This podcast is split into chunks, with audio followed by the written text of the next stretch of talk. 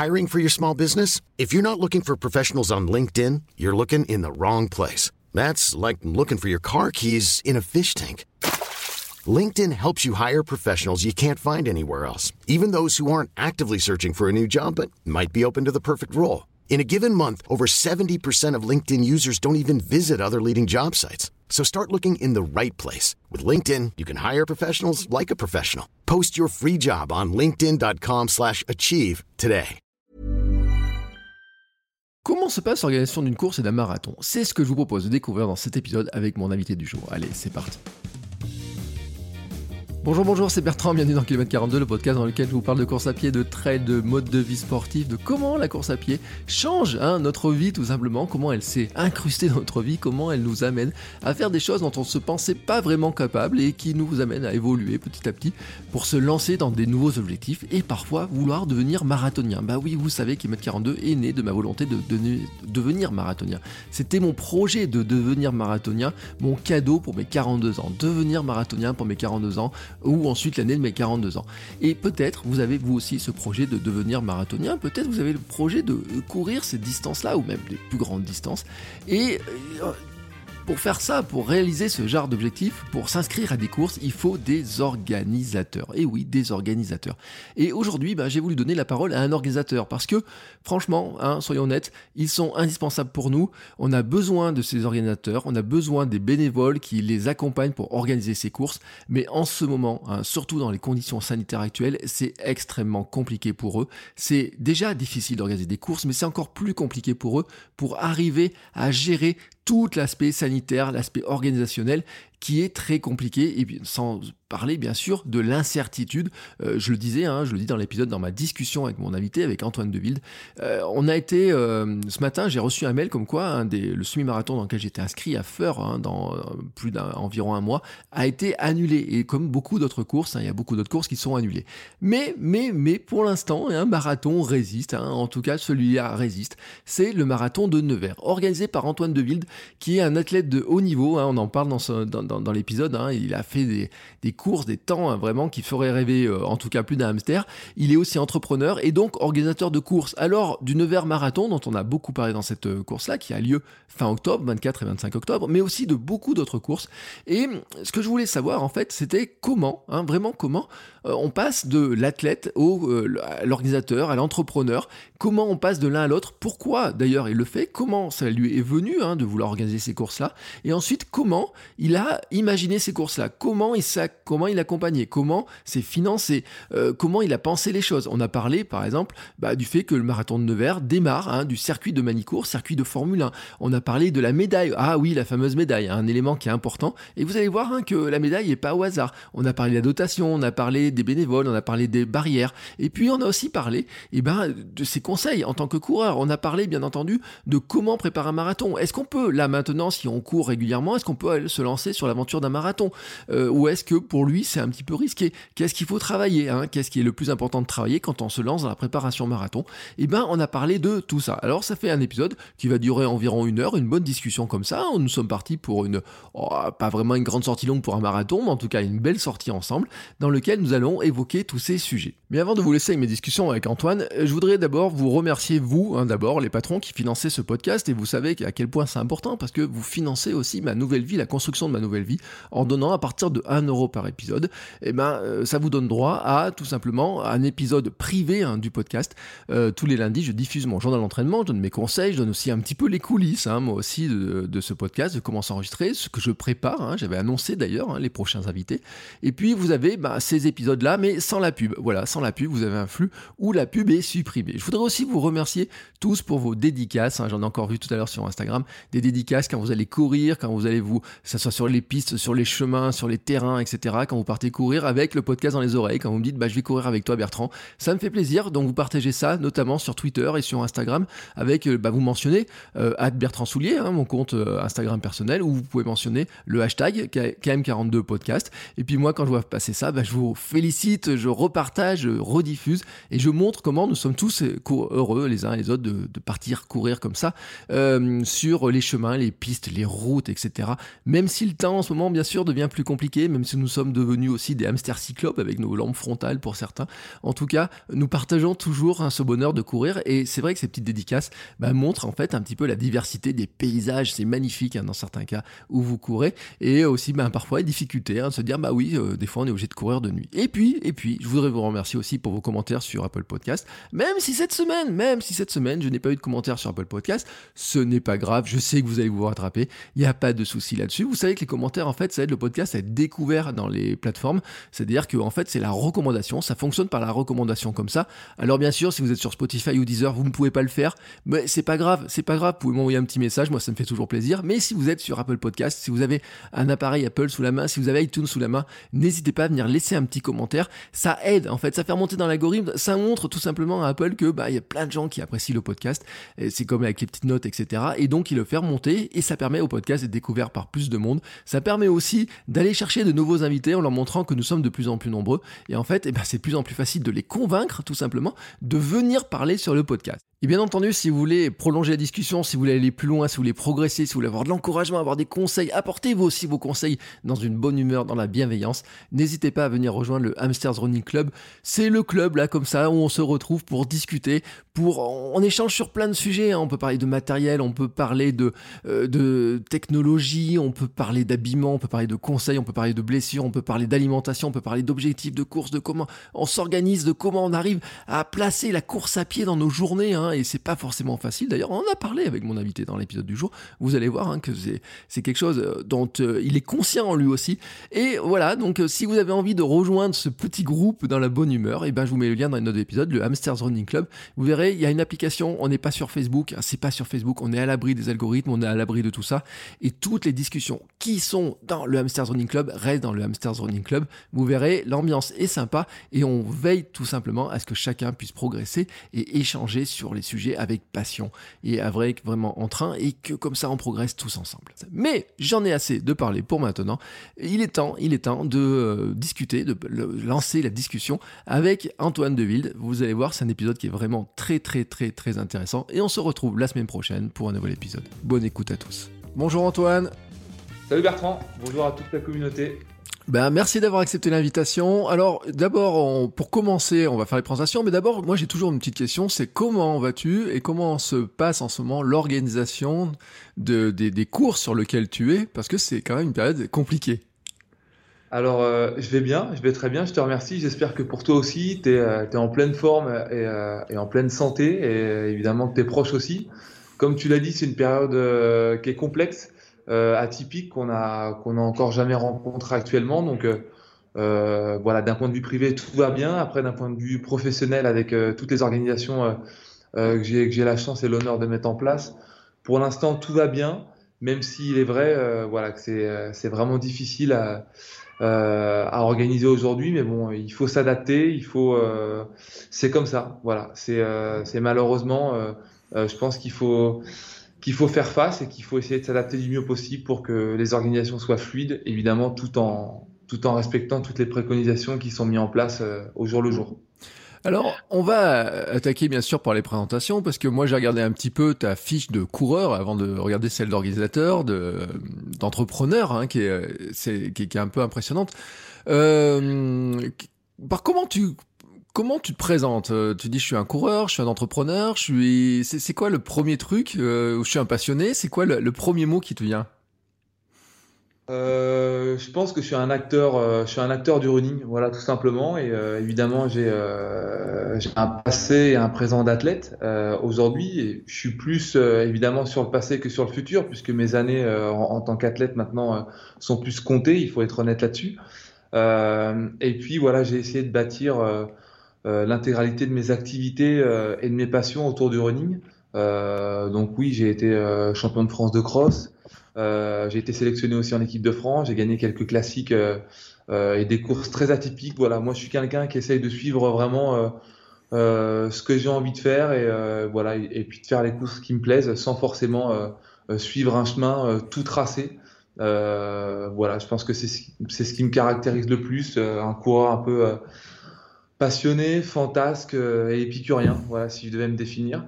Et autour de ça, euh, bah, j'ai la, passion du running qui m'anime et euh, j'ai essayé d'en faire évidemment euh, toutes mes activités, ce qui me permet de, travailler très dur hein, parce que les journées sont, très longues, autant d'un point de vue professionnel que d'un point de vue de ma pratique. Mais voilà, je pense que quand on est passionné, on compte pas forcément ses heures et, c'est ce qui nous fait tenir voilà, encore aujourd'hui.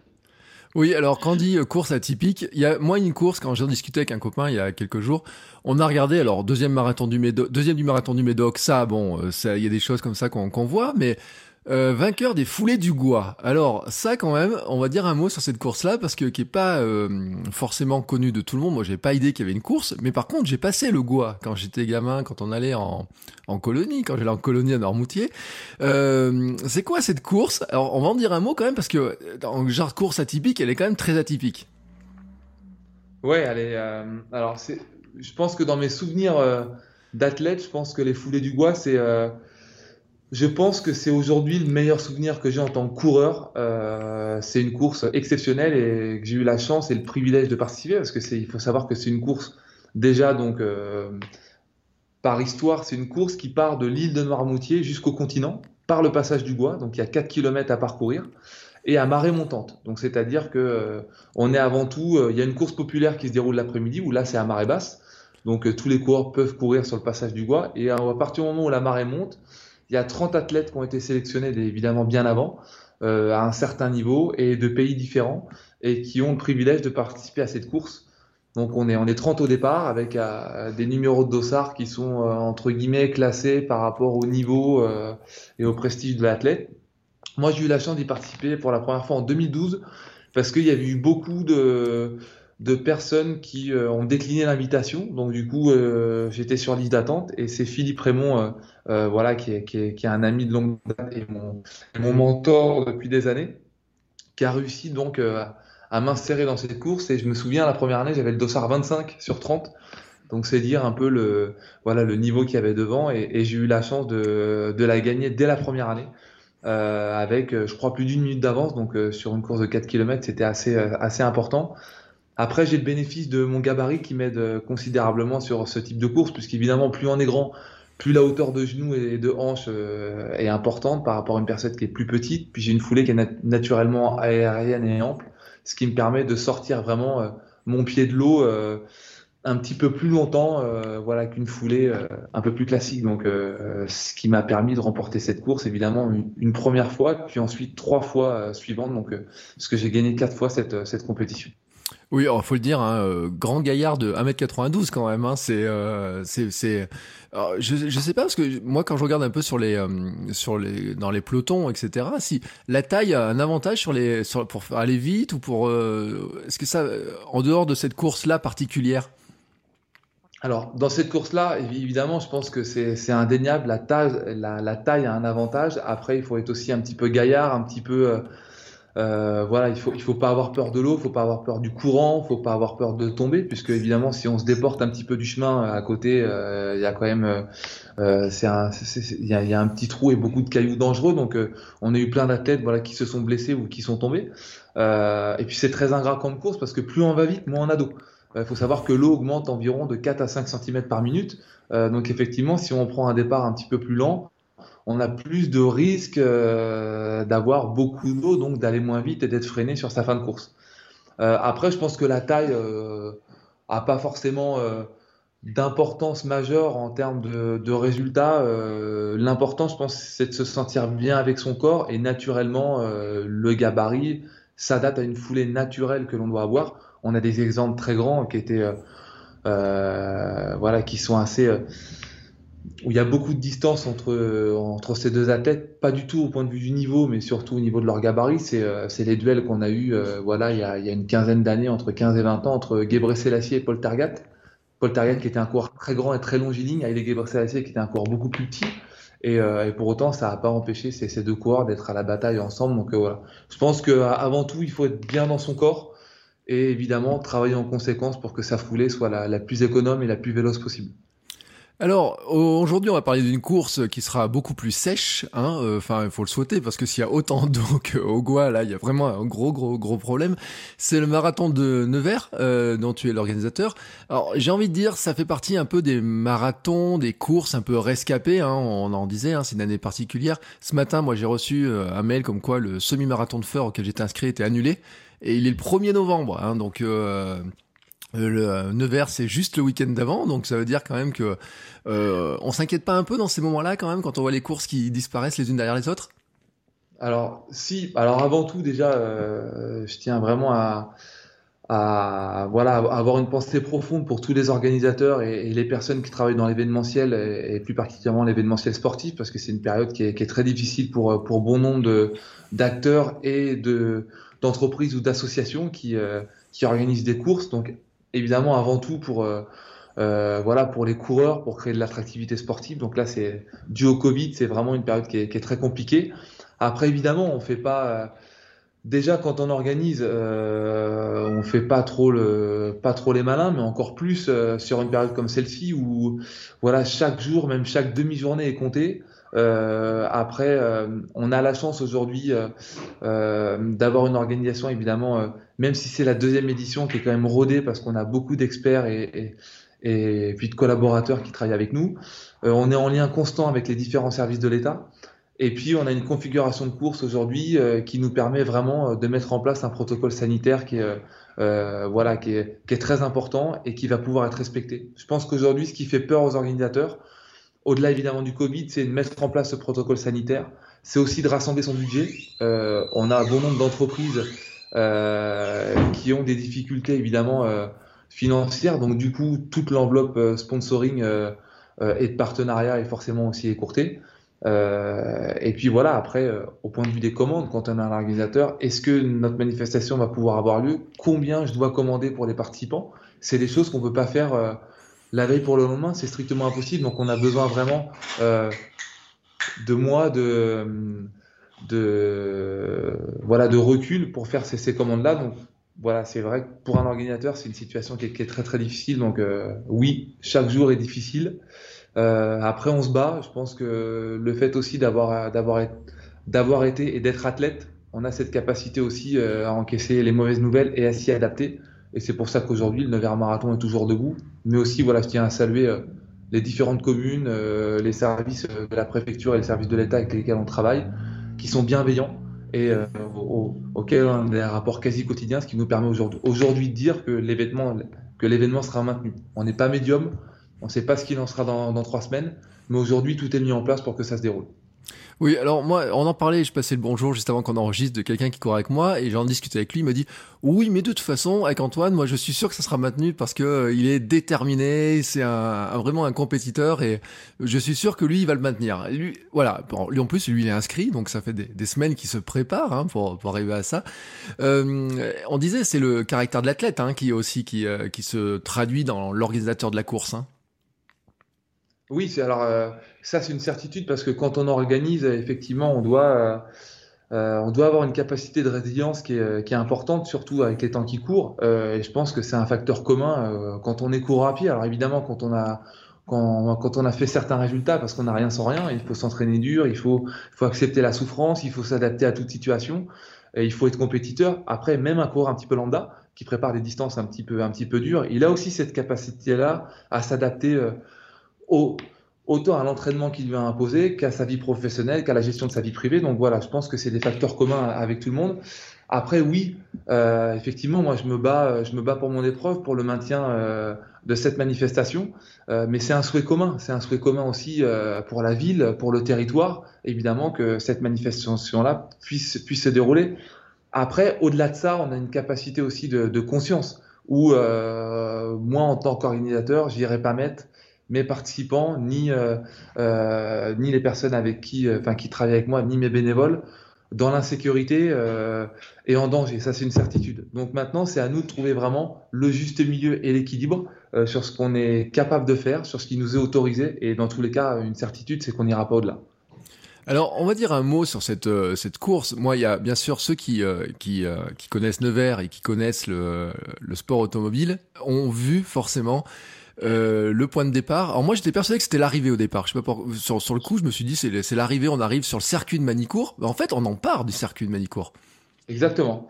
Euh, donc on part du circuit de Manicourt. Donc pour les donc on, on a déjà une épreuve équidène, donc un marathon en relais euh, à 6 personnes qui se déroule la veille au soir, en nocturne, exclusivement sur le circuit, sur le circuit de Manicourt.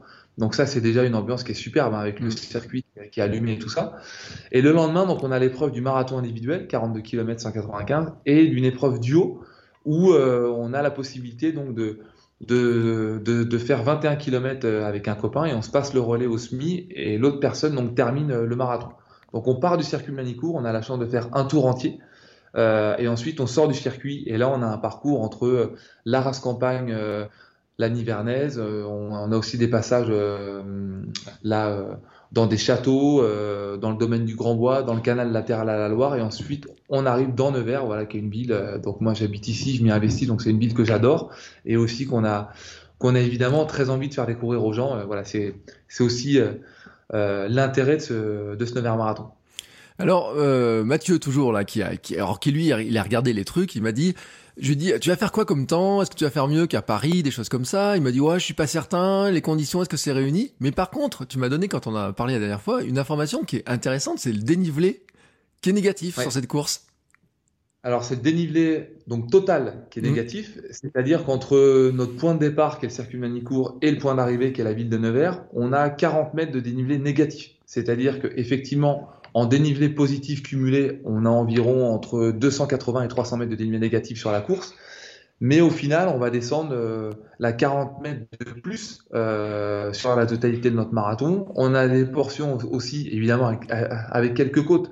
Mais comme je dis souvent, euh, on est dans la Nièvre. On a fait avec notre territoire qu'on a sur place. Si les gens, évidemment, veulent un marathon ultra plat, pour ça, il y a Dubaï, il y a Berlin. Euh, voilà, sur Nevers, on a euh, d'autres avantages. Mais je pense qu'on a un parcours qui est assez varié. Euh, les portions où il y a un peu de dénivelé positif sont mis là, moi en tant qu'athlète, au bon endroit. Et par contre, on a des longues portions de plat, de longs faux plats descendants. donc je pense que c'est un parcours qui peut générer des chronos et qui est assez, pour moi, qui est assez, voilà, qui est assez ludique et qui peut permettre aux coureurs vraiment de se faire plaisir. C'est très monotone hein, de courir aussi sur un parcours tout plat euh, en longue ligne droite. Euh, on voit le parcours de Paris qui reste un parcours difficile hein, avec euh, tous ces tunnels, etc. Et pourtant, il y a des gros chronos qui en ressortent. Donc, c'est pour dire aussi que parfois, quand on a un peu de relance, je pense que ça fait aussi du bien encore. Oui, effectivement, parce qu'en plus, euh, c'est vrai que les, parcours, des fois, quand c'est une grande ligne droite, euh, moi j'avais quelqu'un du club qui m'a expliqué qu'il faisait une course, il voulait faire une course en Sibérie ou je sais pas où, c'était que de la ligne droite pendant 20 bornes et retour 20 bornes. J'ai dit, mais c'est vraiment intéressant ton truc, en plus pour payer si cher que ça. Je me rappelle plus le nom de la course, mais sur le coup, ça m'avait tellement marqué. Je me suis dit, mais est-ce qu'il va vraiment aller faire ça? Alors, il n'est pas allé la faire, donc il nous a pas raconté comment c'était passé, mais en tout cas, moi, c'est pas le genre de truc que, que, que, que je vois, que j'imagine comme ça. En revanche, c'est vrai que la campagne comme ça, parce que si on connaît Nevers, c'est que le circuit, est quand même euh, éloigné hein, de, de, la ville. Hein. On fait pas un circuit de Formule 1 en pleine ville, à part à Monaco, qui est un cas très particulier. Euh, donc c'est vrai que pour les gens qui veulent faire alors, je dis pas qu'on peut faire du tourisme quand même, mais c'est c'est quand même une ambiance qui est vraiment avec. Euh, il y a du paysage à voir, surtout si on va croiser les doigts, qu'il fasse beau, quoi. C'est ça. L'année dernière, on a eu une météo qui était qui était top. Et alors, c'est vrai que quand on a mis en place ce, projet-là et cette idée hein, de, mettre en place un, marathon sur Nevers, évidemment, quand on dit marathon de Nevers, mais comme ça, quand on le jette comme ça dans la foule, c'est pas une épreuve euh, qui fait rêver. Il faut être honnête. On n'a pas forcément envie de se dire, waouh, mon rêve euh, ou mon objectif de l'année, c'est d'aller faire le marathon de Nevers. Donc le but vraiment, c'était de nous de, de lister en fait tout ce qui faisait les points forts de notre ville et de notre département et de les injecter dans cette épreuve. Donc c'est pour ça qu'on a choisi évidemment le circuit de Nevers-Manicourt, euh, donc qui est un départ du circuit. Le canal latéral à la Loire, lors de la saison d'automne, il est magnifique, il est, il est vraiment orangé et tout, c'est un, un, endroit qui est magnifique. Le château du Salé, la cité du Cal avec le palais du Cal, euh, la cathédrale, la porte de Paris, voilà, sont autant d'endroits, euh, je pense, qui sont importants pour que le coureur puisse se faire plaisir. Et au-delà de ça, euh, on a aussi euh, donc le marathonien finisher aura donc euh, une médaille en forme de volant de Formule 1 donc à son arrivée. Je pense que c'est une, médaille très atypique qu'on n'a mm. pas forcément sur sur, d'autres marathons. Il aura aussi une faïence de Nevers qui sera mise dans son sac, une bouteille aussi de Sancerre. voilà, donc c'est autant de choses en fait que il, prendra sa navette aussi au niveau du stade du Pré-Fleury, qui est un stade donc de notre équipe de rugby. Luson Nevers Rugby, qui est en Pro D2. Donc voilà, il, va vraiment, en mettant un pied à Nevers pendant deux jours, voir la majorité de nos atouts, de nos atouts du territoire. Il ne manquerait plus qu'ils viennent par le Morvan. Et là, je pense qu'on a fait, on a fait le coup maximum. Donc, donc voilà, c'était aussi le but. Oui, alors c'est vrai que moi la médaille quand j'ai vu l'an dernier, j'ai trouvé que la médaille était vraiment super belle. Hein, et sur le coup, j'ai dit ah bah tiens ça, c'est vrai que rien que pour ceux qui collectionnent les médailles, parce qu'il y en a qui aiment bien aller décrocher des belles médailles. D'ailleurs, ça fait partie hein, des débats qu'il y a eu parce que le marathon de Paris cette année, c'était fait un peu. Euh, il y a quand même qui trouvaient que la médaille était pas très belle. Alors une fois qu'on l'a gagnée, on la trouve qu'elle est bien belle, mais quand on la voit la première fois, on est un peu déçu par rapport à d'autres. C'est un élément de communication cette médaille? Oui, c'est c'est carrément un là un élément de com et c'est ce qu'on a voulu euh, nous mettre en place pour que la personne puisse se dire voilà j'ai fait le Nevers marathon qu'est-ce qui symbolise le, Nevers marathon? Alors il y a plein de choses mais aussi avant tout le circuit de Nevers Manicourt. Et euh, voilà donc euh, qui a accueilli le, Grand Prix de France hein, de Formule 1 il y a quelques années. Donc on voulait aussi redonner un petit peu celle de noblesse à cette infrastructure qui est, extraordinaire hein, quand même nous qui habitons ici, à chaque fois qu'on met un pied sur, sur ce circuit, on est, voilà, on est, on est émerveillé parce que c'est, c'est vraiment quelque chose de magique. En plus, ils ont changé de bitume pendant le, euh, là, pendant le confinement, donc euh, l'asphalte est neuve et, euh, et, du coup, voilà, c'est vraiment ça, ça rajoute encore un petit peu plus de voilà de prestige, de prestige à cette enceinte. Mais c'est vrai que la médaille, on, a voulu aussi essayer de se faire démarquer, enfin de se démarquer par rapport à ce qui se faisait, et, et on s'est dit voilà que la médaille en volant de Formule 1, c'était une bonne idée. Celle du marathon duo, c'est un compteur de voitures. Et euh, celle euh, donc de l'Equiden, c'est un volant de karting. Euh, voilà, effectivement, les distances sont un peu plus courtes. Il y a un circuit de karting qui est juste à côté de Manicourt, qui est très réputé aussi. Donc, on a voulu voilà jouer au jouer au point de vue de ces niveaux-là. Alors, c'est ce que je disais tout à l'heure en préparation. J'ai eu énormément de questions parce que j'ai sondé un petit peu la communauté, dire qu'est-ce que vous voulez poser comme question? Et j'ai eu beaucoup de questions pour l'organisateur de la course et aussi beaucoup de questions pour ceux qui eh ben qui se disent ah je voudrais bien devenir marathonien mais comment je fais pour préparer ça? Alors on va je vais scinder les deux. On va commencer par le côté organisateur quand même. Euh, le euh, une question qui qui revient beaucoup finalement c'est de se dire euh, comment on se lance dans l'organisation d'une course comme ça? Euh, on a parlé de l'animation de la volonté de mettre en avant le territoire etc mais c'est l'idée comme ça quand on passe de l'autre côté de la barrière, c'est quoi? C'est une démarche entrepreneuriale? C'est de rendre au sport quelque chose? C'est quoi?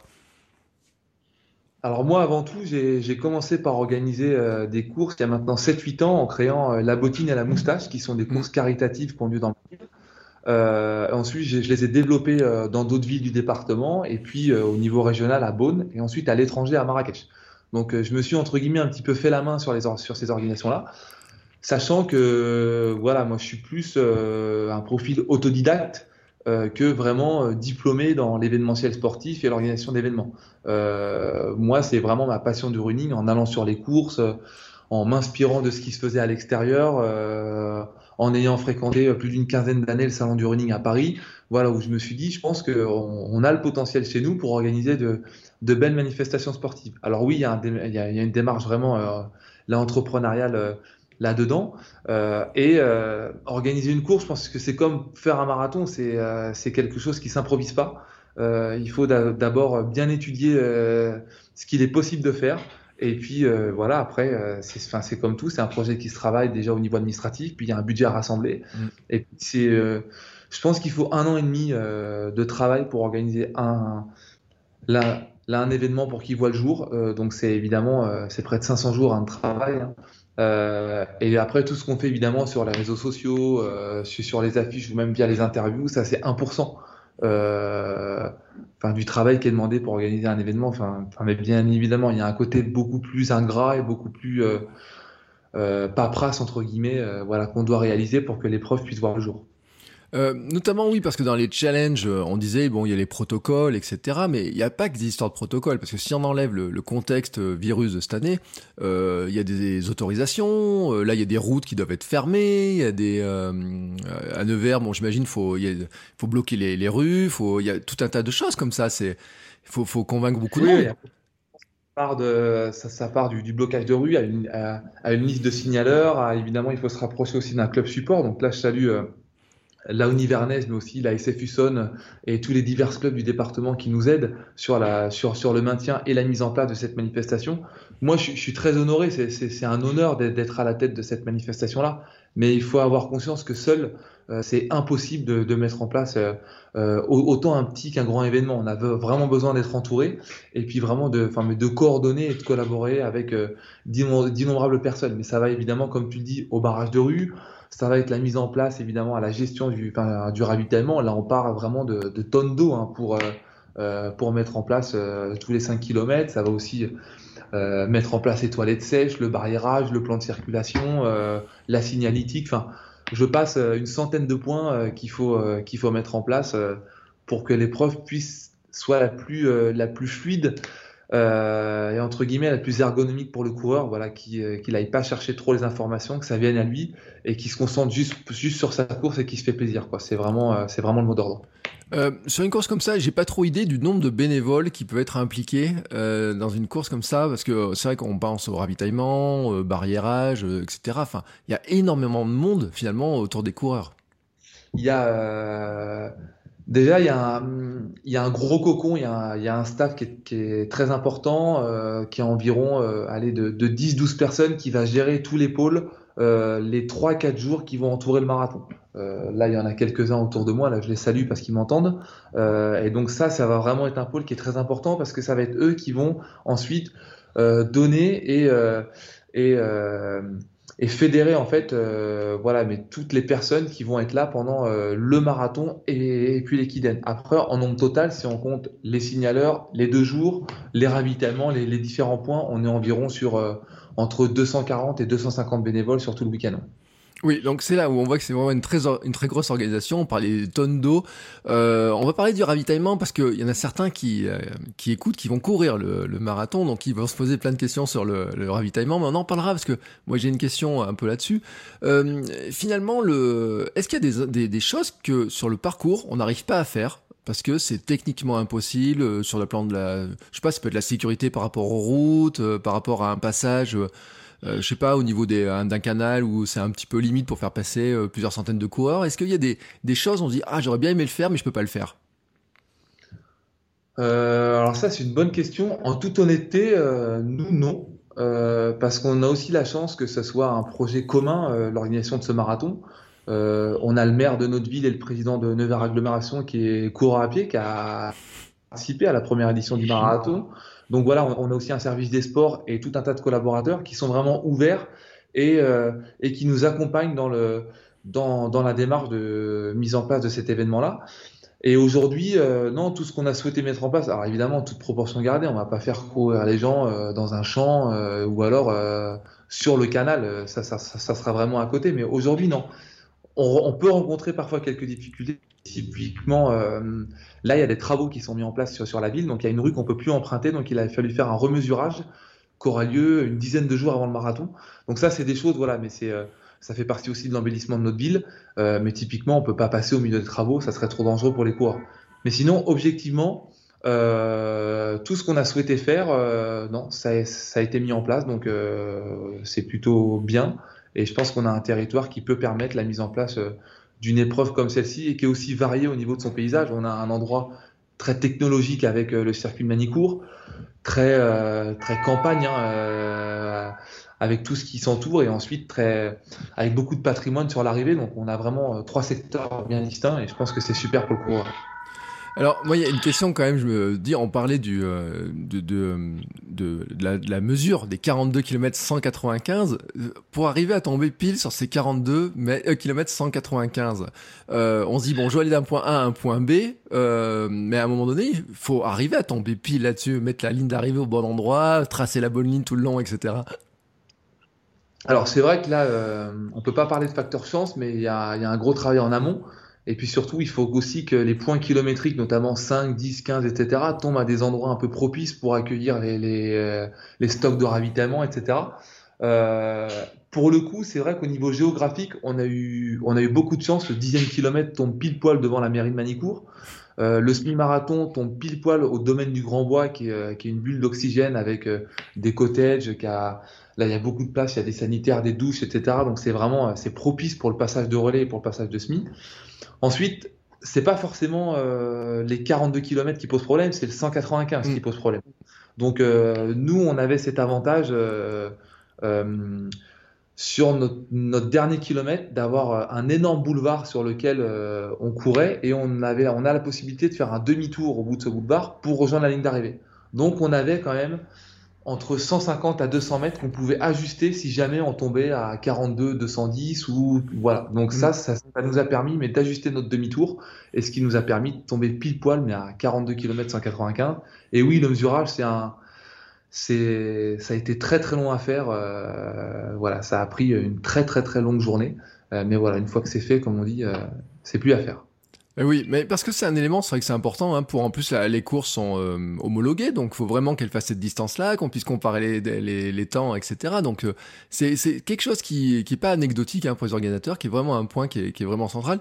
Et puis pour ceux qui n'ont pas couru de marathon, moi sur mon premier marathon à Paris, je me rappelle que cette ligne, elle a regardé tout le long en me disant ah, est-ce qu'il va bien me conduire au bout? Je la lâche plus que du regard jusqu'au bout. Ça c'était mon, mon petit côté, euh, en me disant bah, au moins je suis sûr que je ferai pas plus de kilomètres si je la suis. c'était euh, toujours mon truc. C'est ça. Alors, euh, nous, il n'y aura pas cette fameuse ligne qui est à Paris.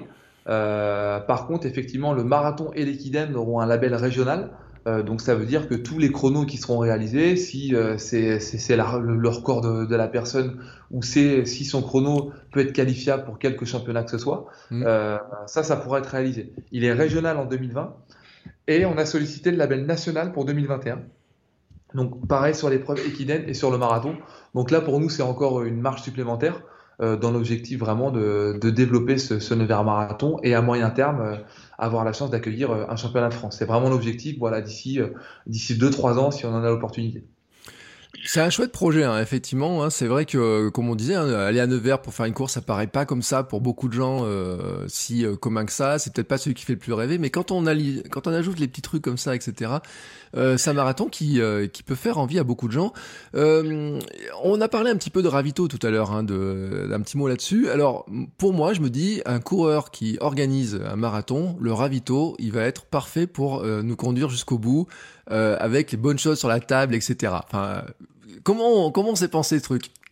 Oui, alors euh, j'espère évidemment après le, ravitaillement ça reste propre à chacun. Ce que moi j'utilise sur des ravitaillements de longue distance est différent euh, d'une personne B. maintenant, le but c'est vraiment que le ravitaillement soit évidemment le plus complet possible. avec aussi un maximum d'hygiène qui soit mis en place parce qu'il faut pas oublier qu'on est en période Covid donc les fameuses assiettes où on pioche ta barre de céréales euh, parmi, euh, parmi 50 morceaux, ça ne sera pas mis en place cette année. Donc ça sera vraiment des petites portions individuelles où la personne pourra prendre dans sa propre portion individuelle, qu'on ensuite qu'on jettera et qu'on remplacera par une portion neuve pour le prochain coureur. Ça c'est tout un tas d'adaptations qu'on a dû mettre en place euh, pour s'adapter donc au protocole sanitaire. Idem pour l'eau, hein, il n'y aura pas de prise de gobelet, ça sera vraiment des petites bouteilles d'eau individuelles que le coureur pourra prendre et derrière jettera donc dans une poubelle adaptée. Euh, le but, nous, c'est que notre ravitaillement il soit, il soit construit exactement de la même façon, avec euh, prise de liquide, euh, possibilité de solide au milieu et prise de liquide à la fin. Sachant qu'au début du liquide, il y a liquide en eau, ensuite il y a boisson glucidique, solide, boisson glucidique et eau. tous les ravitaillements sont organisés de la même façon. C'est aussi prévu dans, le, dans un grand mailing qui part généralement deux jours avant l'épreuve, d'expliquer mais comment va être configuré notre, notre ravitaillement pour que le coureur voilà, puisse savoir, bon bah je sais que euh, les cinq premiers de mon ravitaillement, c'est de l'eau plate. Ensuite, j'ai de l'eau avec euh, de la boisson glucidique, etc. Donc euh, c'est comme ça qu'on l'a configuré l'année dernière, ça a plutôt bien marché, et c'est comme ça qu'on refera cette année, évidemment en prenant en compte tous les retours qu'on a eu pour une première édition. Euh, ceux qui, parce que ça, ça stresse un peu, ceux qui vont faire leur premier marathon sont un peu stressés, etc. Euh, ils peuvent se dire bon, euh, je peux partir sans ravitaillement, j'en aurai tout le long, tous les 5 km, tous les combien ça va être le ravitaillement là?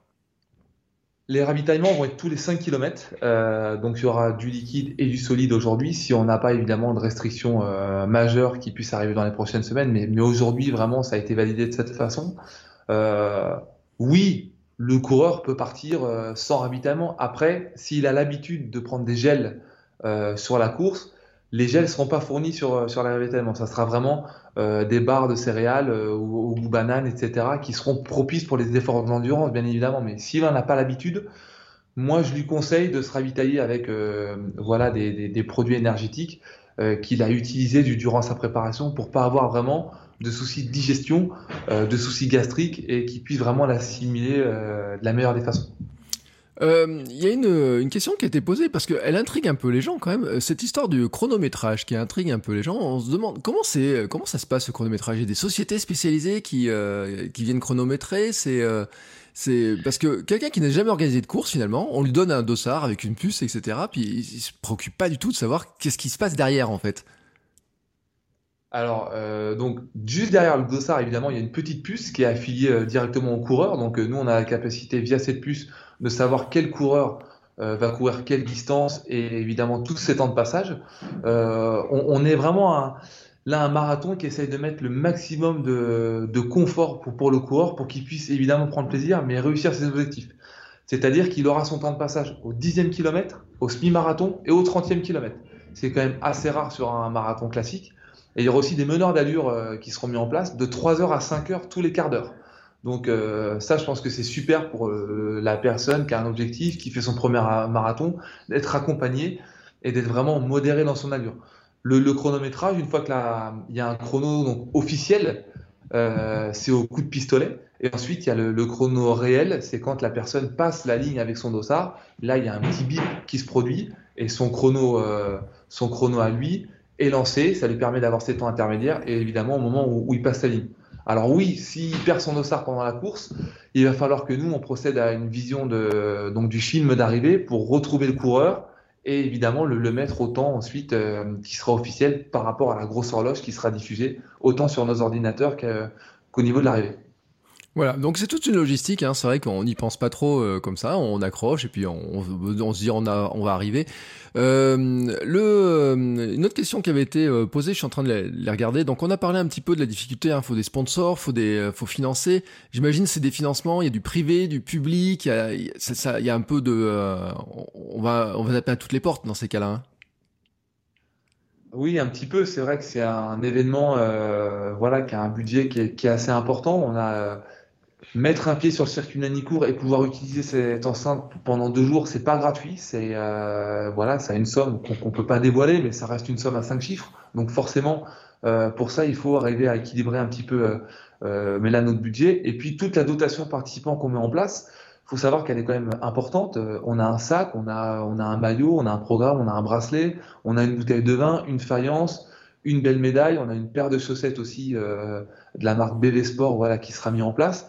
Donc ça fait voilà, mais tout un tas de choses qu'il faut aussi financer et euh, ce qui permet au coureur d'avoir aussi euh, euh, là de super souvenirs, mais aussi on a la chance d'avoir des partenaires fidèles euh, qui sont aussi sportifs et euh, c'est un financement qui est environ 50% de, de, public, 50% de privé. On a un gros soutien évidemment de, de, de Nevers Agglomération, de la ville de Nevers, ça c'est une certitude, et aussi de structures privées. Je pense notamment à Textilo et, euh, et à son président Régis Dumange, qui est naming du marathon, qu'on appelle donc Nevers Marathon by Plus, voilà qu'on voit juste derrière moi, et, et voilà qui est, qui, est, qui est évidemment qui est un acteur et un financeur majeur du sport local. Euh, et qui est aussi président donc de, de Nevers Rugby. On y revient puisque voilà, c'est le club, c'est le, sport collectif phare euh, de notre ville et, on est vraiment très fiers et honorés. Et c'est une chance pour nous voilà d'être accompagnés euh, par ce personnage. Bon, alors maintenant, on va passer à la partie préparation, parce que comme je disais, il y en a un paquet qui veulent, euh, qui, voudraient participer. Il y en a certains, je sais, qui sont inscrits, etc.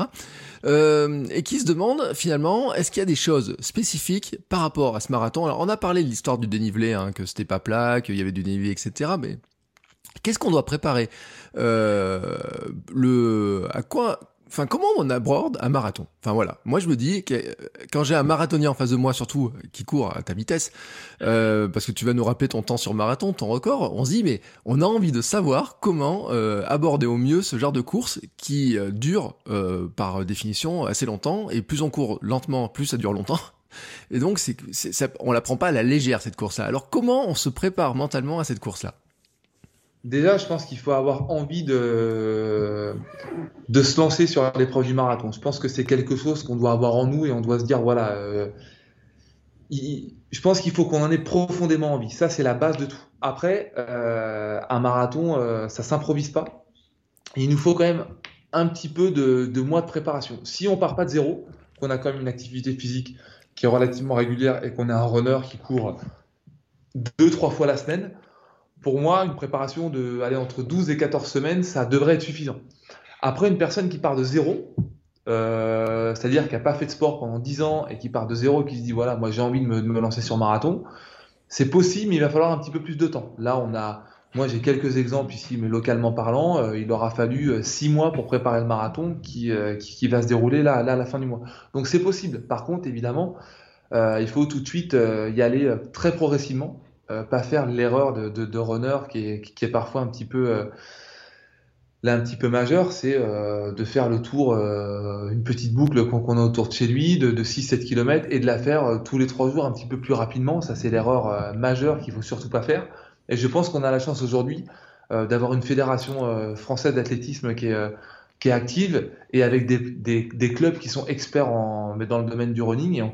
Moi, je, je, pousse les gens vraiment à se rapprocher de ces, de ces structures-là pour avoir des entraîneurs vraiment euh, qui soient adéquats et qui puissent les, amener progressivement. Donc, à une préparation qui va leur convenir euh, déjà physiquement parlant, mais aussi en cohérence et en s'adaptant à leur vie privée. Parce qu'il y a des gens, par rapport à leur travail, par rapport à leur vie de famille, c'est évidemment des sacrifices qu'ils vont mettre en place. Et ça, je pense que c'est important de le prendre en compte, notamment au niveau de la récupération, euh, pour pas se blesser et vraiment prendre plaisir. Parce que préparer un marathon, c'est dur. Le courir, c'est tout aussi dur.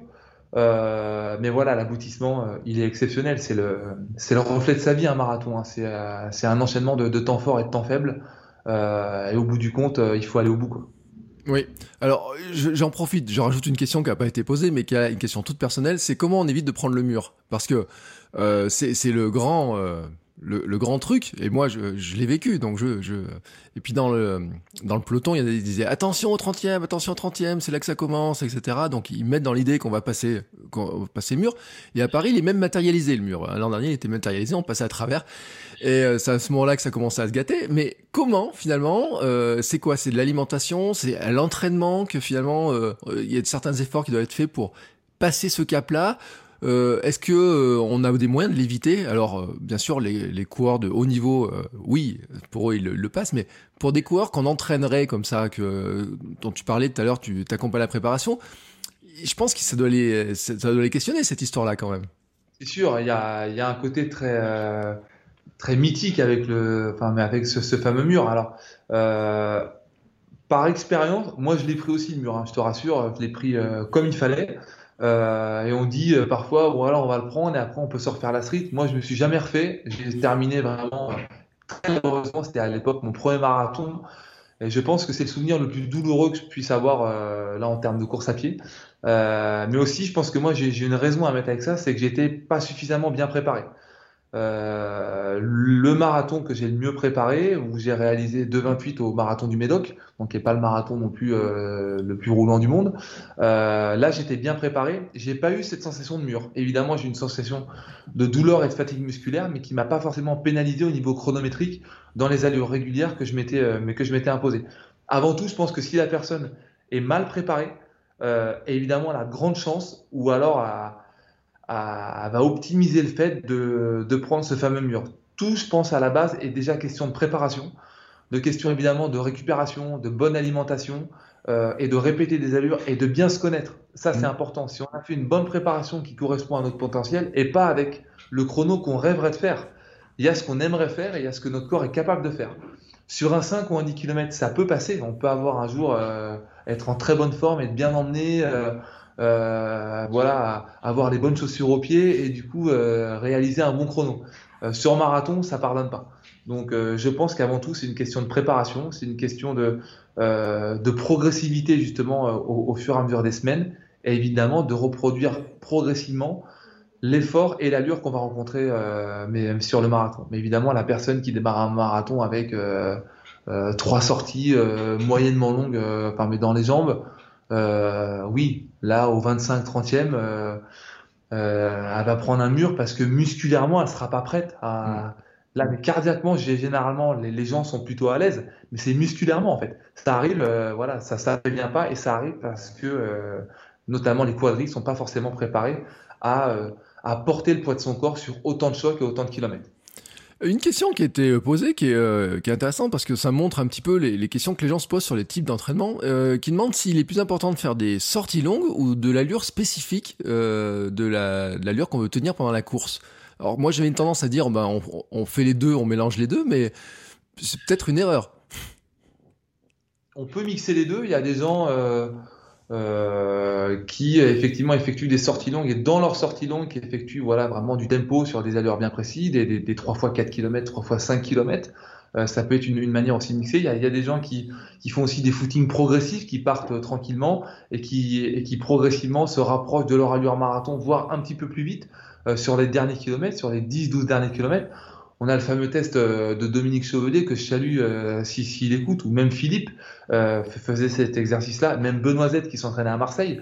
les quelques semaines précédentes le marathon, il y avait un test qui était bien précis où il réalisait environ 20 km à allure plus ou moins allure soutenue, pas du tout allure marathon, mais à une allure quand même de, de pré-fatigue, et ensuite un 10 ou 12 km à allure très rapide, un petit peu au-dessus de l'allure marathon, et ce qui permettait, voilà, évidemment, de, de, de les débrider et d'avoir déjà une bonne indication sur euh, ce qui pouvait être un petit peu leur chrono final. Tout ça réalisé dans une semaine de travail. Tout entraînement spécifique qui est réalisé sur euh, une semaine un peu isolée, il a moins de valeur que quand il est enchaîné sur de la fatigue.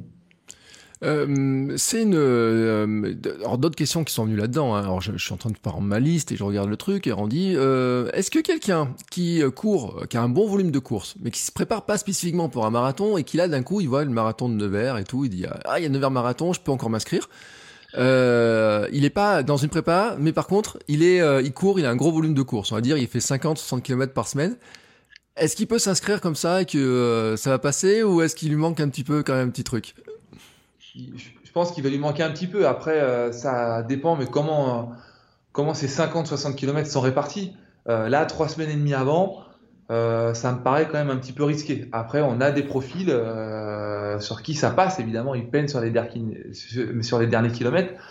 Mais ça peut passer. Mais à, mon goût, ça peut aussi être, être un petit peu risqué s'il n'a pas quand même cibler un peu ses éleveurs spécifiques. S'il se connaît bien et si 50-60 km, ce qui est déjà un bon volume de course pour une personne qui travaille, euh, qui travaille quasiment quotidiennement, euh, ça peut passer. Après, voilà, faut pas oublier que le, marathon, ça reste long, euh, ça reste physiquement très difficile. On peut aussi risquer une blessure, risquer aussi, voilà, des, enfin, des soucis physiques pendant la course. Donc voilà, le but, c'est aussi de pas pousser les gens un peu dans le danger. on a des cas extrêmes, des, gens qui se lancent des défis de marathoniens, qui sont pas du tout euh, préparés, qui sont un peu en surpoids et qui euh, parfois font des malaises sur la course et, puis même parfois plus grave. Donc, euh, je pense qu'aussi c'est important de sensibiliser les gens sur le fait que c'est une distance mythique et qui se respecte et, et qu'on se doit se préparer.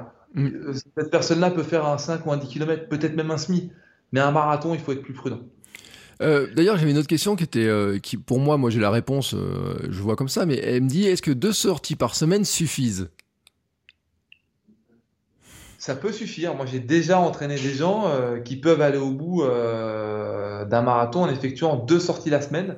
Après, évidemment, ces sorties-là, si elles peuvent être agrémentées par du renforcement musculaire à la maison, évidemment, si parfois on peut pousser par une troisième sortie ou en les cumulant, c'est-à-dire en faisant une sortie euh, euh, peut-être sur une VMA longue et le lendemain on va l'enchaîner par une longue sortie, ça peut reproduire déjà un effort voilà d'endurance. C'est possible, mais pareil, c'est là on met vraiment pas énormément d'atouts dans notre jeu pour voilà pour terminer quand même de bonne façon de marathon, sans forcément être être un héros, mais de terminer déjà quand même dans un état correct. D'ailleurs, c'est une question qui était, euh, mais je reviens parce qu'il y a eu beaucoup de débats à l'époque sur le marathon de Paris sur les limites horaires euh, avec des gens. Alors, je sais pas, est-ce qu'il y a une limite horaire d'ailleurs à Nevers? Il y a une limite horaire qui est fixée à 6 heures sur euh, sur le Nevers marathon. Euh, voilà. Après 6 heures, effectivement, euh, au-delà. est-ce qu'on est proche de la course? Voilà, plus on se rapproche de 7 heures, sur le marathon du Médoc, on a une limite horaire qui, doit être à 7h30, un truc comme ça, mais on s'arrête, euh, on peut s'arrêter 2 heures au ravitaillement. Donc c'est complètement différent. Après, je pense que c'est important aussi de, sensibiliser les gens sur euh, euh, le marathon, ça reste une course à pied. et si on trottine même à une allure modérée, on doit être capable de faire voilà 5h30 ou 6h. Si on fait au-delà, c'est évidemment qu'on a eu des défaillances sur la course ou alors qu'on alterne la marche et la course. Euh, nous, on a une limite horaire aussi qui parfois aussi nous est imposée parce que on peut pas barrer une ville non plus pendant pendant trois jours. Euh, il y a une circulation aussi qui est importante. Euh, et puis euh, voilà, dans dans la quête aussi de certains labels au niveau de la fédération française d'athlétisme, on doit poser un cahier des charges qui enfin qui est précis et, et qui est carré. Oui, c'est ce que j'ai envie de dire parce qu'il y a des gens qui comprennent pas les limites des barrières horaires. L'autre jour, on a eu une discussion dans notre communauté du Hamsters Running Club et avec des gens qui disaient, ben, on a pris. Alors lui, c'était sur un trail hein, qui s'est fait bloquer par les barrières horaires, qui comprennent pas trop pourquoi il y a des barrières horaires, pourquoi on laisse, on laisse pas courir les gens euh, comme ça tout le temps. Et il faut dire qu'il y a des questions de sécurité, il y a des questions par rapport aux bénévoles, l'organisation. Il, il, y a tout un tas de questions hein, qui sont derrière ces barrières horaires. C'est pas juste histoire de dire, euh, on met un temps comme ça euh, parce qu'il faut en mettre un, quoi. Hein. Là, on ne le met pas par plaisir. On le met parce que aussi, euh, il peut nous être préconisé ou imposé, et parce que voilà, euh, euh c'est aussi, c'est aussi important nous en interne pour préserver aussi la sécurité aussi des risques ou, aussi des voitures qui peuvent circuler un petit peu à droite à gauche. voilà, nous. sur l'organisation générale par rapport aussi aux communes qu'on traverse, etc. La barrière horaire, en tout cas à Nevers, est effectuée à 6 heures. Il y a des marathons, c'est moins. Euh, il y en a, c'est un peu plus. Il y en a, il y en a pas. Voilà, chez nous, c'est euh, euh, 6 heures. L'année dernière, d'ailleurs, la, la, j'aime pas employer le mot dernier parce que je trouve ça tellement exceptionnel qu'une personne déjà termine un marathon. Mais voilà, cette dernière personne a fait 5h58 ou 5h59 euh, pour finir. Alors évidemment, 6h05, on l'aurait pas arrêté. Hein. on n'est pas, on n'est pas comme ça non plus, mais c'était exceptionnel parce que euh, elle est passée sur une place qui est très connue chez nous à Nevers et euh, euh, elle devait être dans les 500 derniers mètres. Et il y avait déjà plein de monde qui était en terrasse etc et tout le monde s'est levé pour enfin pour l'applaudir pour l'encourager. Et voilà moi c'est vraiment l'esprit du marathon euh, j'encourage souvent les gens ou les partenaires à se mettre dans le dernier kilomètre d'un marathon parce qu'on voit des images qui sont exceptionnelles. Et, et je pense que voilà ça traduit et et, euh, et, ça laisse des souvenirs qui sont, euh, qui sont magiques pour, euh, pour une épreuve comme la nôtre. Ouais, alors ça me rappelle une image très connue, un, un marathon, je crois, aux Pays-Bas, où la dernière avait été filmée en direct avec une arrivée avec des, des milliers de gens qui l'applaudissaient, euh, qui finalement, des fois, et c'est vrai que sur l'effort, hein, c'est une discussion pour avoir, ils ont on peut dire l'effort il est beaucoup plus long que sur quelqu'un qui va courir le marathon en 2h30. Euh, quand on est parti pour 6 heures ou plus, euh, l'effort il est très très long et à gérer etc. C'est aussi un exploit en soi. Hein, il faut le dire, être marathonien. Euh, c'est une discussion d'ailleurs quand j'avais eu, j'avais reçu Redouane d'un podcast qui a, dont il relance son podcast. Donc je suis très heureux qu'il relance son podcast, qui se lance dans la préparation du marathon de Paris avec un handicap, du poids, etc. Et il me disait, je ne connais personne qui est marathonien dans mon entourage. Et euh, je lui dis, ben, moi, en dehors du club, j'en connais pas non plus des marathoniens dans mon entourage. Donc ça reste quelque chose qui, est, qui reste en soi exceptionnel, même si on a l'impression qu'il y a 40 000 personnes qui vont faire le marathon de Paris, quoi. C'est ça, euh, moi je suis complètement d'accord avec toi et je pense, comme, tu l'as dit, peut-être encore plus pour la personne qui met 5 euh, ou 6 heures. évidemment, le champion qui va mettre moins de 2h30 ou moins de 2h20, etc. alors lui, il a, il a ce paramètre évidemment de d'avoir un physique qui est un peu inné et de pouvoir courir sur, ces allures-là. Mais entre guillemets, il est préparé pour, pour courir sur ces allures-là. Donc oui, il souffre comme tout le monde, mais il souffre peut-être moins longtemps, il est peut-être mieux préparé. Euh, donc il a lui, il a plus entre guillemets à soucier de réaliser un chrono et euh, un souci de place. La personne qui est quand même moins préparée, qui est en surpoids, euh, qui a aussi voilà plein de choses à gérer au quotidien, pour moi, elle a autant de mérite, voire plus, euh, que la personne évidemment qui va remporter la course. Et, euh, évidemment, on assiste à des scènes qui sont qui sont magiques. Et je pense que le marathon euh, euh est une épreuve extraordinaire réservée aux gens ordinaires. C'était une belle formule, effectivement. Euh, nous, il y en a plein. Hein. C'est vrai que euh, moi, c'était mon cadeau de mes 42 ans. Euh, courir un marathon, c'était euh, le truc. Mais on est plein à vouloir le faire, hein, cette histoire de, de, ah, de, de, choses. Euh, ça aurait presque pu être Nevers, hein. en fait, je le dis, mais euh, chercher un marathon il y a deux ans. Donc Nevers n'existait pas encore à l'époque, sinon c'était c'était pas très loin pour moi. et je m'étais blessé de toute façon dans la préparation de mon premier marathon. Donc c'est ce qui a donné naissance à kilomètre 42 et tout un tas de péripéties que les gens connaissent bien. Euh, mais en tout cas, c'est vrai que ça fait partie des trucs dans lesquels on va se dire, bah, un jour, j'ai envie de tenter cette expérience-là, de voir ce que ça donne. Euh, et ceux qui courent un petit peu au départ euh, se rendent pas compte hein, que finalement, c'est beaucoup plus accessible qu'ils le pensent. Mais par contre, il faut, j'ai envie de dire, beaucoup de discipline quand même dans cette histoire-là.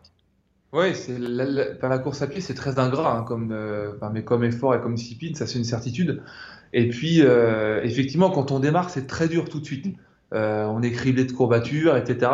mais on, progresse aussi très vite, on s'affine aussi très vite, et je pense que si on met voilà une méthodologie en place au niveau de son alimentation, de sa récupération, je pense que tout le monde est capable de, faire de bons résultats et surtout de se faire plaisir. Et évidemment, l'appétit vient en mangeant. Hein, quand euh, les personnes commencent à courir, euh, font quelques kilomètres, puis 5, puis 10, puis disent ah le, le SMI, j'ai pas y arriver. Euh, puis quelques mois après, ils s'inscrivent. Puis après, voilà, c'est l'étape marathon.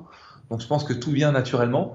et ouais, c'est une belle démarche. je pense que c'est une belle démarche personnelle, mais aussi qui sert dans la vie, dans la vie d'un homme ou d'une femme. Après, voilà, je pense au quotidien cette cette démarche de d'entreprendre un 42 km. Euh, bah D'ailleurs, on va faire un petit, euh, petit lien comme ça avec l'entrepreneuriat parce que on a parlé finalement euh, la carrière un peu côté coureur, hein, avec un peu les, temps, etc. On a parlé du, marathon. Euh, t'as d'autres activités en fait, c'est-à-dire que c'est, tu fais pas que ça en fait. T'as as plein d'autres choses encore à côté. Euh, oui, donc on organise évidemment donc là les événements que je t'ai cités, un événement qui est à l'automne avec le Nevers Marathon by Plus, un événement à Marrakech au mois de mars. Euh, ça va être la troisième édition là, en 2021. Et puis aussi, euh, donc on a, donc ça c'est la French Run événement. On a la French Run Academy qui permet donc d'encadrer des gens euh, dans leur perte de poids, dans leur préparation marathon, dans leur dans leur remise en forme, etc. Euh, donc on a tout un panel de gens avec des, des, des programmes d'entraînement qui sont euh, sur mesure et personnalisés. On équipe aussi les gens au, ben, au niveau textile, au niveau de leurs chaussures, parce que bien souvent les, les gens qui arrivent, qui commencent une remise en forme ou une activité sportive sont mal équipés au niveau chaussures et ça amplifie le fait qu'ils puissent se blesser et qu'ils puissent ensuite avoir des problèmes. Donc on a vraiment une paire de chaussures et plusieurs qui sont adaptés à leur profil de course. Et on a aussi la French Run boutique qui, est, euh, qui va donc voir le jour. Donc on a le, une boutique en ligne qu'on peut retrouver sur www.lafrenchrun.com et évidemment une boutique physique qui va voir le jour à Nevers dans le centre-ville de Nevers qui va être donc un spécialiste running et qu'on va ouvrir mi-novembre. Donc euh, voilà, ça fait beaucoup d'activités. Euh, évidemment, on n'a pas le temps de s'ennuyer, mais voilà, il y a, une vraie synergie entre toutes ces activités. Si moi, Bertrand, je suis amené à t'entraîner, euh, forcément, si je t'entraîne, bah, tu, vas, tu vas venir t'équiper à la boutique et si tu es entraîné et équipé, bah, tu viendras participer aussi à nos événements. Donc voilà, le but, c'était de créer une synergie qui soit autour, évidemment, du running, mais aussi de la pratique de l'activité physique. Ouais, alors moi je suis un peu chiant à entraîner parce que moi je veux aller vite et euh, le problème c'est que je suis un hamster lent en fait. Euh, alors on me dit oui t'es pas si lent que ça etc. Mais quand t'as perdu 30 kilos comme moi dans ta vie, il y a un moment donné, il y a des choses que tu continues à traîner et que euh, et puis voilà, il y a, y, a, y a le passé, mon âge, etc. qui fait que j'arrive pas à aller aussi vite que je veux. Je me rêve en coureur rapide, tu vois. Et c'est pour ça quand je regarde un petit peu les temps, je me dis oh, 29-34 sur 10 km, je me dis waouh, qu'est-ce que ça doit faire de courir à cette allure-là? Euh, mon copain de camarade de club euh, qui court en euh, le marathon en 2,55 et 54, on le regarde, on dit waouh, quelle vitesse il court, etc. Euh, à quel point on peut progresser vraiment en course à pied? C'est la question que je me pose, euh, parce que quand tu parles d'entraînement, etc., quand tu as quelqu'un qui vient comme ça, qui est en surpoids, etc., quels sont les facteurs euh, qui, euh, qui, qui, peuvent bloquer la progression d'un coureur? Ou est-ce que finalement c'est... Il euh, n'y a, y a, pas vraiment de facteurs bloquants? Enfin, c'est une question un peu compliquée à répondre, mais elle m'intéresse un peu pour moi, pour savoir ce, qui est, ce que je peux viser pour moi, si, vraiment une personne veut, progresser, euh, la règle numéro une, c'est la discipline. Euh, C'est-à-dire qu'il doit vraiment respecter les, entraînements qui sont mis en place, euh, faire attention à sa récupération, évidemment s'il a des soins à mettre en place, faire attention évidemment à son alimentation et suivre vraiment un protocole d'entraînement qui va être adapté forcément à ses capacités, à ses objectifs, mais aussi à son train de vie si tout ça est mis bout à bout, euh, si s'il déborde pas, alors oui, on peut se faire plaisir. Moi, le premier, euh, voilà, ça m'arrive de me faire plaisir. Euh, je pense que c'est important non plus de pas être dans les extrêmes. Mais je pense que si tout ça est mis, mis, bout à bout, évidemment, ici, il n'a pas la limite d'âge, parce qu'on progresse bien plus vite à 25 ans que quand on en a 55. Euh, donc voilà, je pense que ça aussi, c'est important. Et quand on a trouvé le juste équilibre, forcément, ce travail-là, et euh, voilà, mais tout ce protocole, euh, tout ce protocole athlétique mène à une progression, c'est une certitude. D'accord. Bon, alors j'ai de l'espoir, donc je vais garder mon, espoir euh, de, de, progrès. J'avais, pour finir, quelques questions à la volée, tu vois, comme ça, c'est, on va dire, on va essayer de répondre un peu, un peu rapidement. Sur un ravito, à quoi tu carbures, toi? Moi, je prends plus euh, de l'eau et des gels. Euh, enfin voilà, des gels que j'ai déjà testés à l'entraînement et qui me conviennent bien. Euh, voilà, moi c'est plus à ça. pas forcément à la boisson glucidique, mais plus de l'eau et plus des gels. ta boisson de récup préférée? Alors moi, j'ai donc j'ai la chance d'être accompagné par Oxitis depuis des années. Euh, donc euh, évidemment, il y a des boissons de récupération euh, qui, qui, sont mises en place et aussi des petites barres, des petites pâtes de fruits pour pour la mm. récupération qui sont très bien. Dans les dans les boissons de récup, il y a tout ce qui est à la vanille, au goût coca, etc. Donc voilà, qui rappelle un petit peu cette sensation de sucre aussi qu'on peut avoir après avoir couru. Et puis après, le classique du classique, hein, c'est la ceinture ou l'eau pétillante, voilà, parfois tout au long de la journée, qui permet bien évidemment de voilà, de, de, de récupérer ou, ou d'accentuer un petit peu plus sa récupération. Il euh, y a une question qui se pose, c'est euh, est-ce que la bière aide à récupérer ou est-ce que tu n'as pas testé en fait? Moi j'ai testé évidemment euh, et je pense qu'il n'y a pas non plus de, là, de mal à se faire plaisir. Après, on parle vraiment de récupération avec la bière par rapport à la levure de bière, je crois si, si ma mémoire est bonne, ce qui en contient très très peu hein, dans, dans une bière. Mais voilà, je pense que c'est important de ne pas se frustrer. Et si on a envie de prendre une bière après l'entraînement ou après une compétition, euh, voilà, il faut pas se, je pense qu'il faut pas gêner pour autant. En prendre 20, c'est un autre débat. Mais se faire plaisir avec une bière parce qu'on s'est bien entraîné ou qu'on a, qu'on a réalisé un bon chrono, moi, je, moi, j'encourage les gens à le faire. Une, hein, évidemment. Oui, euh, bien sûr, avec modération. Hein, et la bouteille de vin qui est dans le, dans, dans, le pack du coureur, c'est après, hein, c'est pas avant ou pendant. Hein. Euh, j'avais une question sur le, mais c'est un vrai débat qu'il y a sur les montres euh, parce qu'il y, y, a des coureurs qui sont très connectés, très branchés, et des coureurs qui sont plus sensations. Alors, plutôt branchés ou plutôt sensations? Alors, euh, j'ai démarré sensation parce que j'ai l'impression d'être un dinosaure quand je parle, hein, mais quand j'ai démarré vraiment la, course à pied jeune, il n'y avait pas de monde connecté. On avait juste un chrono, voilà, et nous on devait courir 50 minutes, une heure ou etc. Donc on courait vraiment là à la sensation. Puis évidemment, toutes les montres connectées sont arrivées. Euh, évidemment, je suis très monde connecté. Euh, J'aime bien évidemment toutes les applications Strava que j'utilise euh, et, évidemment euh, Garmin, etc. Euh, je trouve ça évidemment très pointu, mais ça casse le, le côté instinctif que doit avoir, je pense, le cours à pied et, et, que moi je retrouve maintenant de plus en plus parce que je pense que j'ai un petit peu plus d'âge, j'ai un petit peu plus d'expérience, je me connais aussi un petit peu mieux. Et, euh, et, je pense que ça fait du bien aussi de courir un petit peu aux sensations et, euh, et, et, puis de pas se fixer un peu sur l'allure. On a tous été, si on a un footing de 10 bornes à faire, à 9,85, de faire euh, deux trois fois le tour de son parking pour arriver à 10,00. Voilà, on en devient quand même un petit peu, euh, un petit peu barjot. Euh, mais on est tous comme ça, moi le premier. Hein, donc, euh, donc, donc, voilà. Après, je pense que il faut pas oublier le côté instinctif du coureur. Moi, je suis, euh, je suis un crossman, hein. je suis un crossman à la base, et euh, c'est ce qui me plaît en cross, c'est vraiment la bataille avec euh, évidemment la, la, qualité du parcours, mais aussi la, la concurrence qu'il y a à côté, et se connaître soi-même. Donc, je pense que c'est important de garder ça. Alors d'ailleurs, c'est un très bon, euh, très bon truc. Euh, les crosses, je sais pas ce qui va être organisé cette année, mais on va rentrer, on approche de la période des crosses, hein, qui vont, qui, qui devrait bien, normalement commencer. Tu recommandes aux gens de faire des crosses euh, Quelqu'un qui, qui fait de la route ou qui, qui, comme ça, tu dirais, euh, va, va voir ce que c'est le cross. Euh, tu vas voir encore autre chose? Alors moi, oui, à 200% parce que j'ai eu la chance hein, d'être d'être champion de France de cross en junior devant Maïdine Mekissi. Euh, et moi, c'est une discipline vraiment. Euh, je pense que si j'en avais en choisir une et si j'étais vraiment le plus productif, ça serait cette discipline-là. Et puis, je pense que c'est euh, le cross-country, je pense que c'est le père de l'athlétisme. C'est-à-dire que n'importe quelle discipline, je pense que une saison de, de cross-country ou un ou deux cross, c'est important par rapport évidemment euh, bah, par rapport au dépassement de soi, par rapport à son mental et par rapport aux conditions climatiques qu'on va rencontrer. Oui, le cross c'est très dur, mais dans ces difficultés-là, je pense qu'on peut prendre aussi beaucoup de plaisir. Et surtout si on a des objectifs euh, estivaux, après euh, en termes de marathon, de course sur piste ou sur route, euh, je pense qu'une préparation hivernale à base de cross-country est vraiment propice à, à, la préparation générale et au, et au renforcement voilà, qu'on va avoir besoin derrière pour bifurquer sur la période d'été. Oui, alors moi j'ai fait du cross, j'ai découvert le cross l'an dernier. Euh, bah, j'ai redécouvert hein, euh, presque euh, parce qu'on en fait quand on est jeune du cross finalement, c'est les cross du collège, l'école, tous les cross comme ça, puis on l'oublie après. Et on le délaisse un petit peu après quand on est adulte, et on s'oriente peut-être plus vers le trail ou etc. Après c'est sûr qu'arriver un dimanche quand il pleut, mettre des pointes, être trempé, être plein de boue, bon, je pense que quand on est un c'est pas quelque chose qui nous attire d'entrer, alors que quand on est jeune, euh, bah, en fait, on n'a que ça, donc on est obligé de s'orienter euh, sur ça. Mais euh, moi, pour moi, je pousse vraiment les gens à. C'est une discipline noble et qui est, et qui est magnifique et, et, et, je, pense qu'elle est aussi voilà, très, très productive pour le cours à pied. Ouais. Oui, et puis moi l'an dernier, j'ai regardé ceux qui ont gagné les courses, les crosses hein, dans, ma, dans mon coin.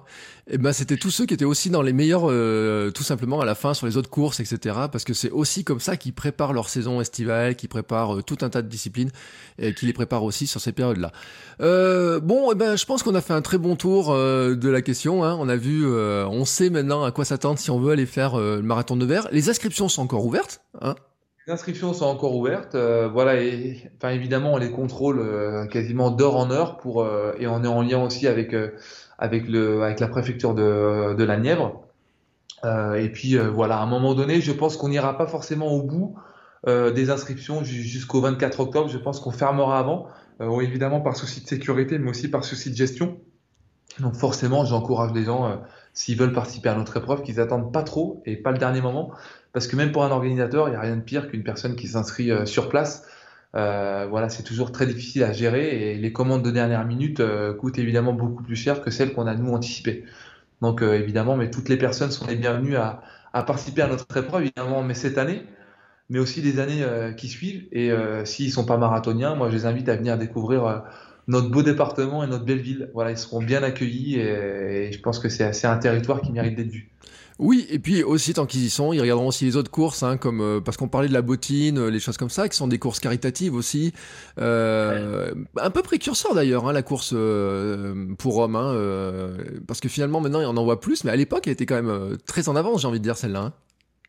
Ouais, il y, en avait peu, voire pas, euh, qui mais qui étaient organisés. je pense que c'était important de bah, d'offrir un événement un petit peu similaire, mais pour les hommes, et pour sensibiliser aussi l'opinion publique sur les, les maladies masculines. Euh, donc c'est pour ça qu'on a créé la moustache. Et du coup, c'était un week-end qui s'accordait très bien entre la bottine et la moustache, qui font et qui fait évidemment partir des événements la majeure euh, de notre département, avec Courir à Nevers aussi, euh, mais aussi le, Morvan Oxygen Trail, le, dernier Rome debout, etc. Et tout un tas de manifestations qui ont lieu euh, dans notre département et, voilà, qui sont super sympas voilà, à participer. Eh bien, en tout cas, merci beaucoup Antoine. on va juste dire où est-ce qu'on retrouve, parce qu'il y a un compte Instagram, il y a bien sûr un site internet. C'est quoi les adresses de tout ça? Alors, on peut être suivi évidemment sur les réseaux sociaux avec euh, le arrobas Nevers Marathon, donc euh, sur Twitter, Instagram et Facebook. Euh, on peut suivre aussi donc toute l'organisation et toute la structure de la French Run, donc autant événements académiques que la boutique mm. sur arrobas la French Run, pareil Twitter, Facebook et Instagram. les personnes qui nous verront pas le jour du marathon pourront évidemment nous retrouver physiquement parlant à la boutique qui se tiendra en centre-ville de Nevers à partir environ de mi-novembre. Donc on sera situé au 10 place Saint-Sébastien à Nevers. Euh, et évidemment, toutes les infos euh, par rapport euh, au marathon sont sur notre site internet www.nevermarathon.com et les gens peuvent évidemment nous contacter par mail bonjour.nevermarathon.com ou alors sur notre ligne de téléphone qui y a directement sur le site internet. Et ben voilà, et ben comme ça, on sait tout. Si on veut venir euh, en accompagnateur, en spectateur, en coureur, on a tous les trucs. Je recommande aussi à ceux qui ne connaissent pas l'Equiden. Hein, euh, moi, j'ai fait un Equiden une année. C'est vraiment un chouette format hein, avec les relais, etc. C'est euh, bah, de l'équipe. Hein, c'est d'habitude on court seul et là on court en équipe. C'est vraiment un chouette format et c'est vrai que sur circuit. Euh, en plus, c'est vraiment un privilège de tourner sur un circuit de Formule 1 comme ça. Et donc, je recommande aussi de, jeter un œil. Pour ceux d'ailleurs bah, qui sont pas prêts à faire 42, mais qui pourraient trouver une petite équipe pour faire des relais de 6 ou 10 km les uns les autres. Exactement, c'est une première marche après pour se lancer sur des distances plus longues, euh, voilà, pour l'année suivante. En tout cas, moi, Bertrand, je te remercie beaucoup bah, pour cet échange qui aura duré euh, quasiment plus d'une heure. Et puis, voilà, de t'avoir rencontré virtuellement. Et j'espère qu'on aura l'occasion de se rencontrer, toi et toute ta communauté, évidemment, sur un événement running, euh, évidemment à Nevers, mais aussi pourquoi pas à l'extérieur.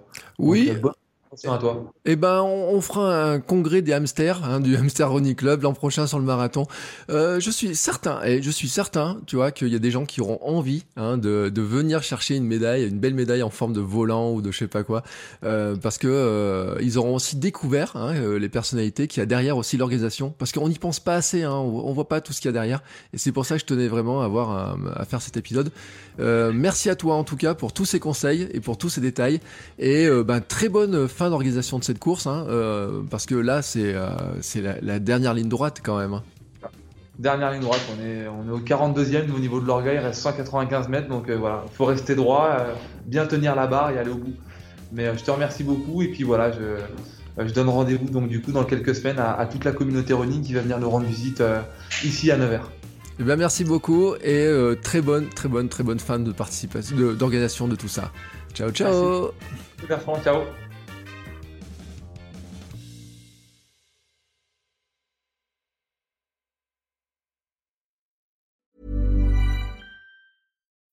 When you need mealtime inspiration, it's worth shopping Kroger, where you'll find over 30,000 mouthwatering choices that excite your inner foodie. And no matter what tasty choice you make, you'll enjoy our everyday low prices, plus extra ways to save, like digital coupons worth over $600 each week. You can also save up to $1 off per gallon at the pump with fuel points. More savings and more inspiring flavors make shopping Kroger worth it every time. Kroger, fresh for everyone. Fuel restrictions apply.